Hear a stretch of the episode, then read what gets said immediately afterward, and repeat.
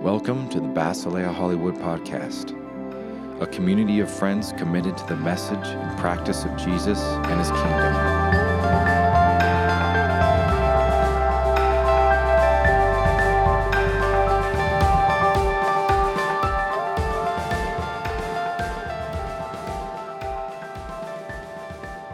Hey, everybody.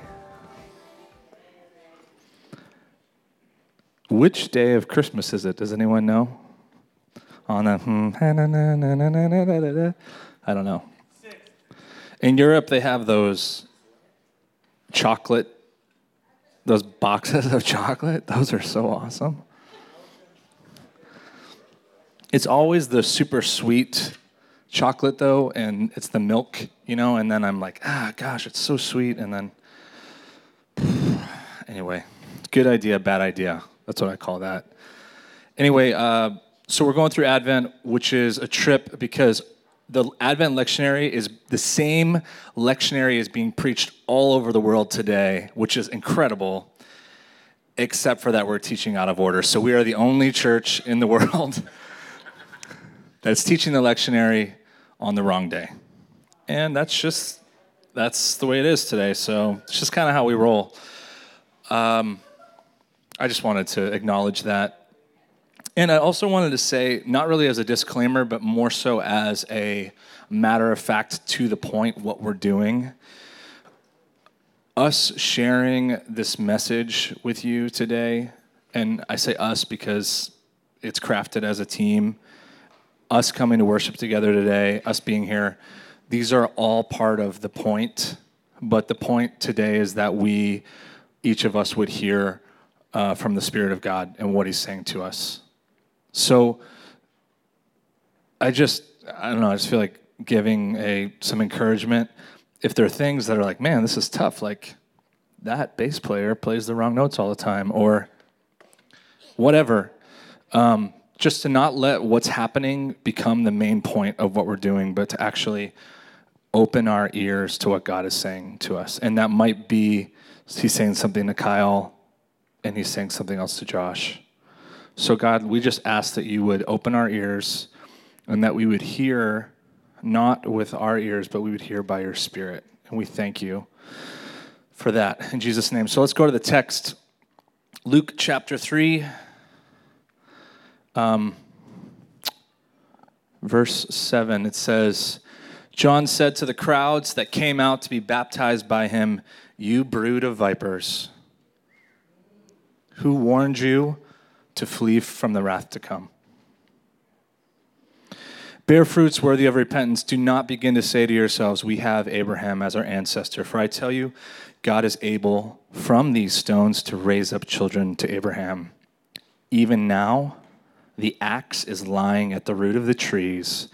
Every tree, therefore, that does not bear good fruit is cut down and thrown into the fire. And the crowds asked him, What then should we do? In reply, he said to them, Whoever has two coats must share with anyone who has none, and whoever has food must do likewise. Even tax collectors came to be baptized, and they said, Teacher, what should we do? he said to them, Collect no more than the, than the amount prescribed for you. Soldiers also asked him, And what should we do? He said, Do not extort money from anyone by threats or false accusations, and be satisfied with your wages. And the people, and as the people were filled with expectation, they were all questioning in their hearts concerning John whether he might be the Messiah. And John answered all of them by saying, I baptize you with water, but one who is more powerful than I is coming, and I am not worthy to untie the thong of his sandal. He will baptize you with the Holy Spirit and with fire. His winnowing fork is in his hand to clear his threshing floor and gather the wheat into his granary, but the chaff he will burn with unquenchable fire. So, with many other exhortations, he proclaimed the good news to the people.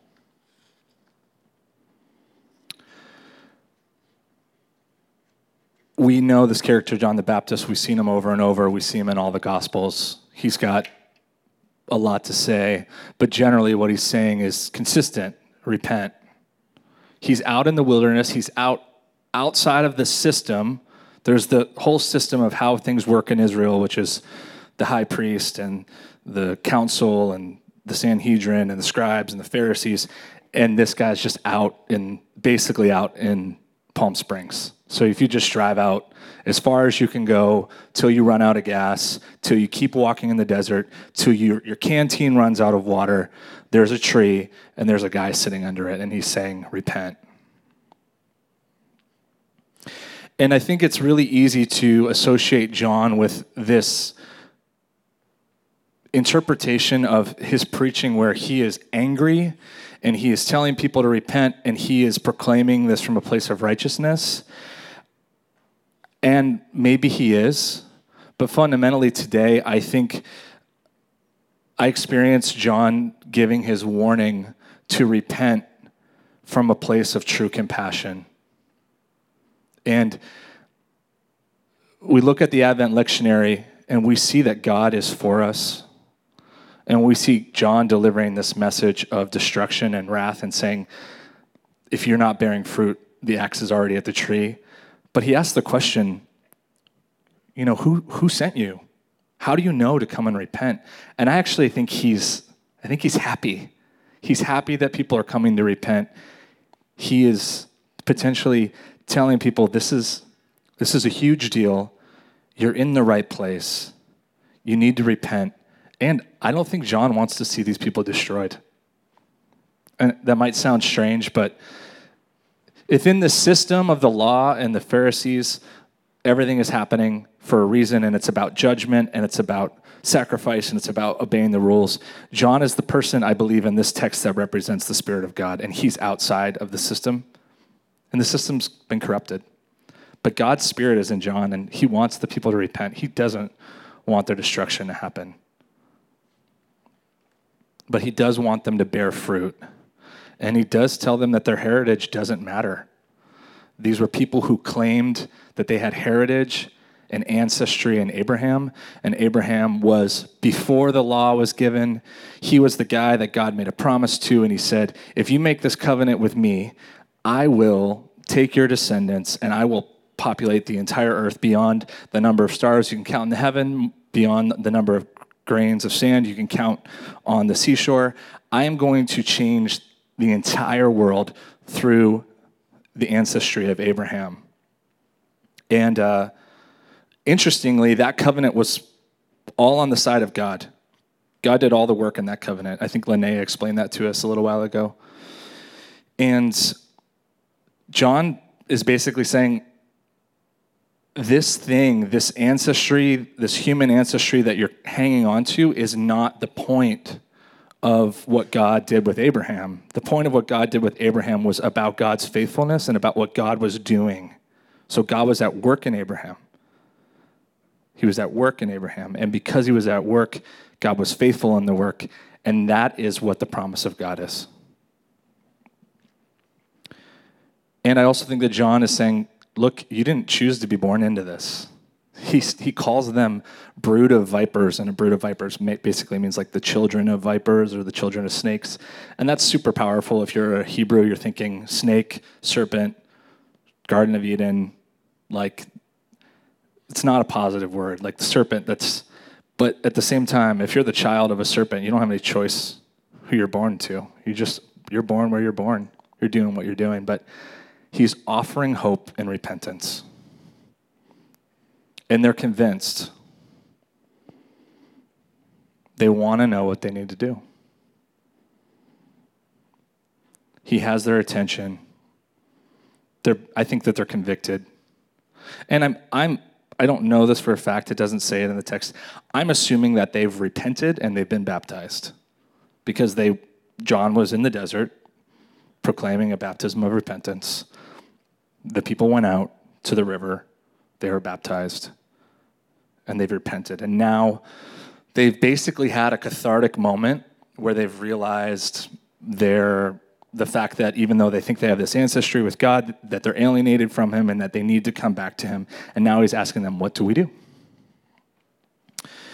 And uh, it's John lays it out for them. It's pretty interesting. He doesn't say, "You need to go to the temple and you need to do sacrifices and you need to do your rosary or you need to, you know, sing in the worship band or I mean that's uh, sorry that's really awful like a illusion but I'm trying to think about things that people tell us we should do in life in order like now that we're on track with God you need to pray more you need to do this more you need to worship God you need to send the CDs in your car you know whatever. Um, check out Spotify uh, but it's really interesting. He says what you need to do is care for the needy. What you need to do is practice truth and justice. He says if you have a coat and you have it, you have two, give one to someone who doesn't have anything. If you have extra food, share it. If your job is to collect money from people, don't cheat them. If you are a soldier, be content with what you're given and don't use your authority to extort money or harm people. And I think uh, generally, I mean, we can all relate to probably almost all of us in here, and not all of us. But there are those of us in here who have two coats, and we actually think that we should go get two more.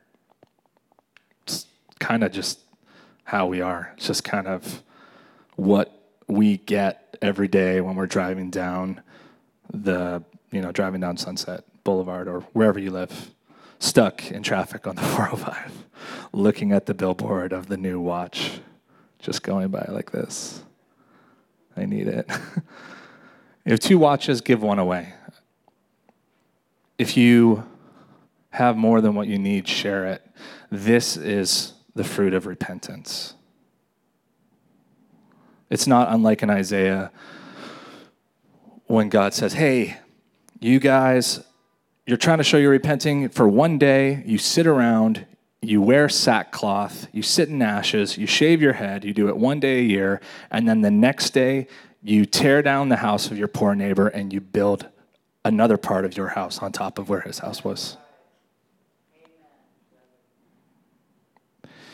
And what's interesting is the whole time God's Spirit is working, and John is finally bringing it back to the front. There are people who have to collect money, they have jobs. I have a business, okay? This to me says I cannot rake my clients over the coals.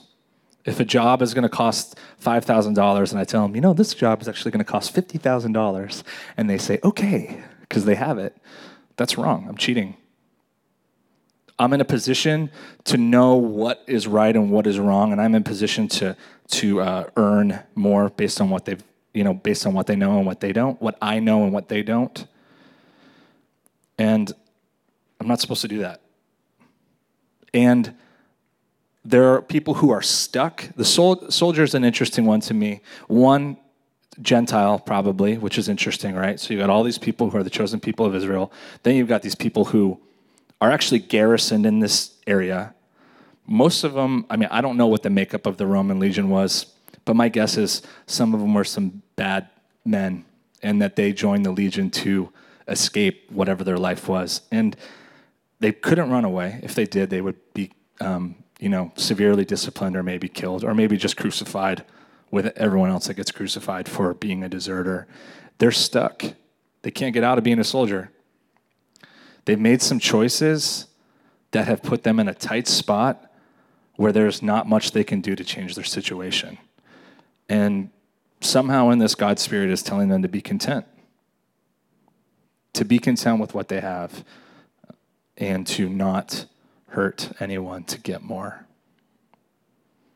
And I mean, I don't know if this is it, but something just kind of struck me right now. Soldier could be kind of a victim in this situation. He's like, yeah, I was in, I was in like you know, a gladiator. You know, like I was in Spain. I had horses. It was great. I was a great general. Now I'm a slave. I can't do anything about my situation. God basically said, okay, I understand you're stuck. You've made some choices. This is where you are. It doesn't give you license to do whatever you want. You don't just get to go and use your power or use your influence or your situation to manipulate other people. And that's, I think that's, that's one we don't think about. We think if we have great wealth, like, oh yeah, like that's manipulative. But being in a place where we're trapped could also be manipulative.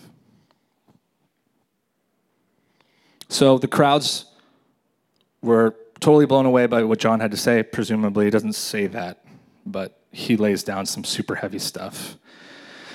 And they're thinking to themselves, is this guy the Messiah? And we know the Messiah was the guy who was going to come, or I guess, I guess it was a guy, was going to come from God. He was the promised one who would come and save the Jews and make everything right that wasn't right. He will put everything back to the way God intended it to be. Back to the golden age of Israel, where everyone, every man had his own vine, his own vineyard, and his own house, and his own cow, and everyone had what they needed. The Messiah was going to bring it back. And also, at some level, the Messiah would fulfill this Abrahamic promise that the whole earth would be populated with the people of God. And John basically, he doesn't know what they're thinking. I don't know, maybe he does. It's interesting. Jesus, a lot of time, knew what people were thinking. You know, they would say, Is he this? Is he that? And he's like, I know you are thinking, Am I this or am I that? And then, of course, you know, it was probably like a little bit of a drop the mic moment. I just think like he just he he would just say, Before Abraham was, I am. And just drop the mic and walk away. And and they didn't know what to do. I mean, they. But anyway, if if the Holy Spirit is the one engaging with the Christ, if the, his baptism is from the Holy Spirit, and he's able to say things that people are thinking, I think John. I mean, maybe he experienced a similar thing. In this situation, it suggests that because they don't ask John. It says they're talking among themselves. And he says, No. In fact, I'm not even worthy to be the lowest servant that would interact with the Messiah. He says, I wouldn't be able to untie his shoes, which is a reference to the household servant who, when the person would come into the house, would take off the shoes and wipe all, pardon me, wipe all the shit off of someone's feet. And John says, I'm not even at that level. I'm just, but I will tell you about who he is he will be a he will be someone who will come to transform.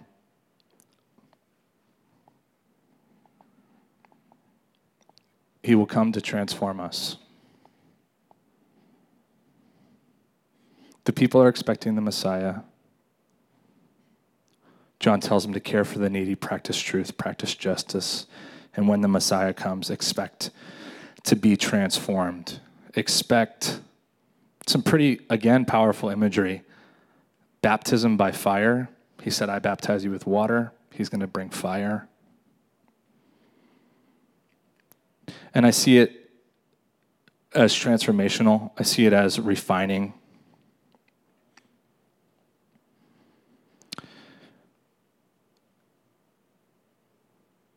And there's this picture that somehow in our transformation, the work of the Christ is done. And maybe not completed, but the work of the Christ is present in our transformation.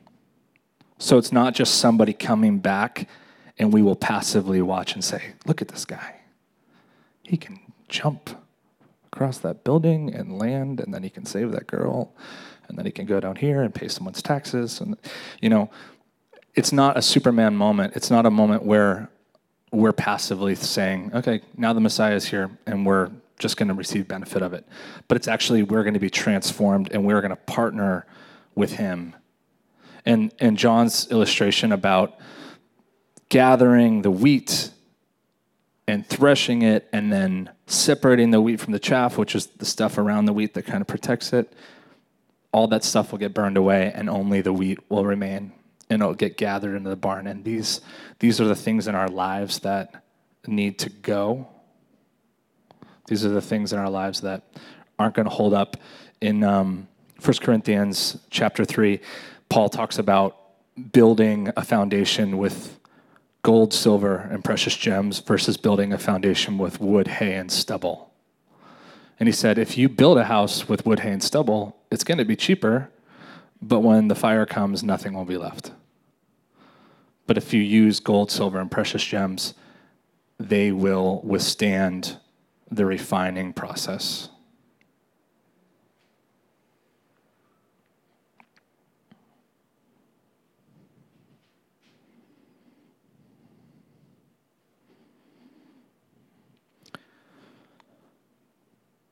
Our opportunity to care for the needy, to practice truth, to practice justice, and to participate with the Messiah in his coming is good news.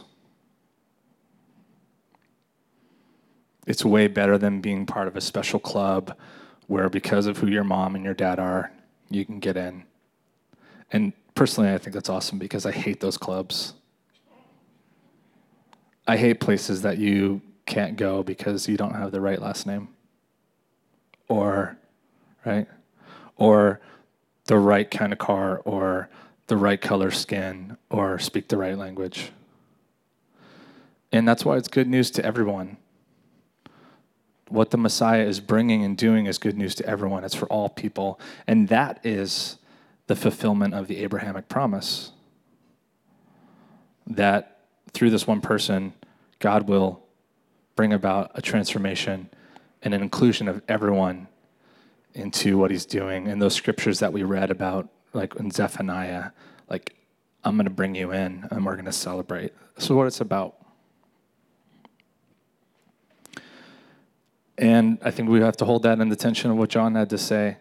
If you're not bearing, if you're not repenting and you're not bearing fruit, and you're not participating with the Messiah to let him clean out what's happening in your life, then you're missing it. You're missing the point. And uh, again, this isn't about behavior change. This isn't about sin management. This isn't about coming to church more. This isn't about me, you know, asking Terrell to come and volunteer all the time because in volunteering, clearly, that's where her salvation is. It's about this transformation. And that comes by a lot of things, but uh, some of the things that come, come by for sure is repenting, spending time in worship with God, and receiving the Holy Spirit and asking the Holy Spirit to remove the stuff from your life that needs to go. And there's stuff in our lives that we can't get rid of. I mean, if we are the wheat, uh, I don't know. See, I don't know if the wheat is a I don't know what that metaphor is about. Again, I think it's about stuff being removed from our lives, but we're there and we're present, but there's not a lot we can do about it. We have to invite God to come and do the transformative work. And yes, we participate with it, with Him in the work, but it's initiated by Him and it's completed by Him.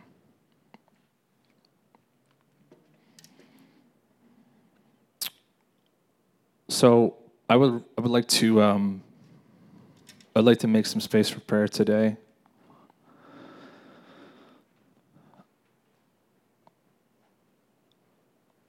I think John the Baptist did. He set up the ministry time preparation schedule for us, which is repent. And I'm not a Calvinist, so I don't think everything is totally like screwed up in the world. But he does tell the people that think that they are the children of God that they are, in fact, the offspring of serpents. And I just say that because there might be something in my heart that says, I'm good. I don't need to repent. Like, I'm like, I was four. I said the sinner's prayer. Like, I'm good. Like, summer camp, Lake Chautauqua. Like, I'm, I'm fine. I'm fine, you know? And the truth is, there's nothing about our past lives. I mean, there are, there are moments, our past lives, I don't mean that we have past lives. I mean, each of our lives in our pasts. Uh, there's nothing that happened that like makes it okay for us to just stay where we are right now. You can't look back at a time in your life when everything was super good with God and go, that's cool, I did that, check it off, bucket list. Now I can just rage, whatever that means. I'm not talking about necessarily about partying, but just doing whatever you want. You don't get to bank on that. And that's exactly what John was saying. You don't get to bank on this thing that happened. You have to repent. And you need to receive the Holy Spirit. And that might sound super crazy.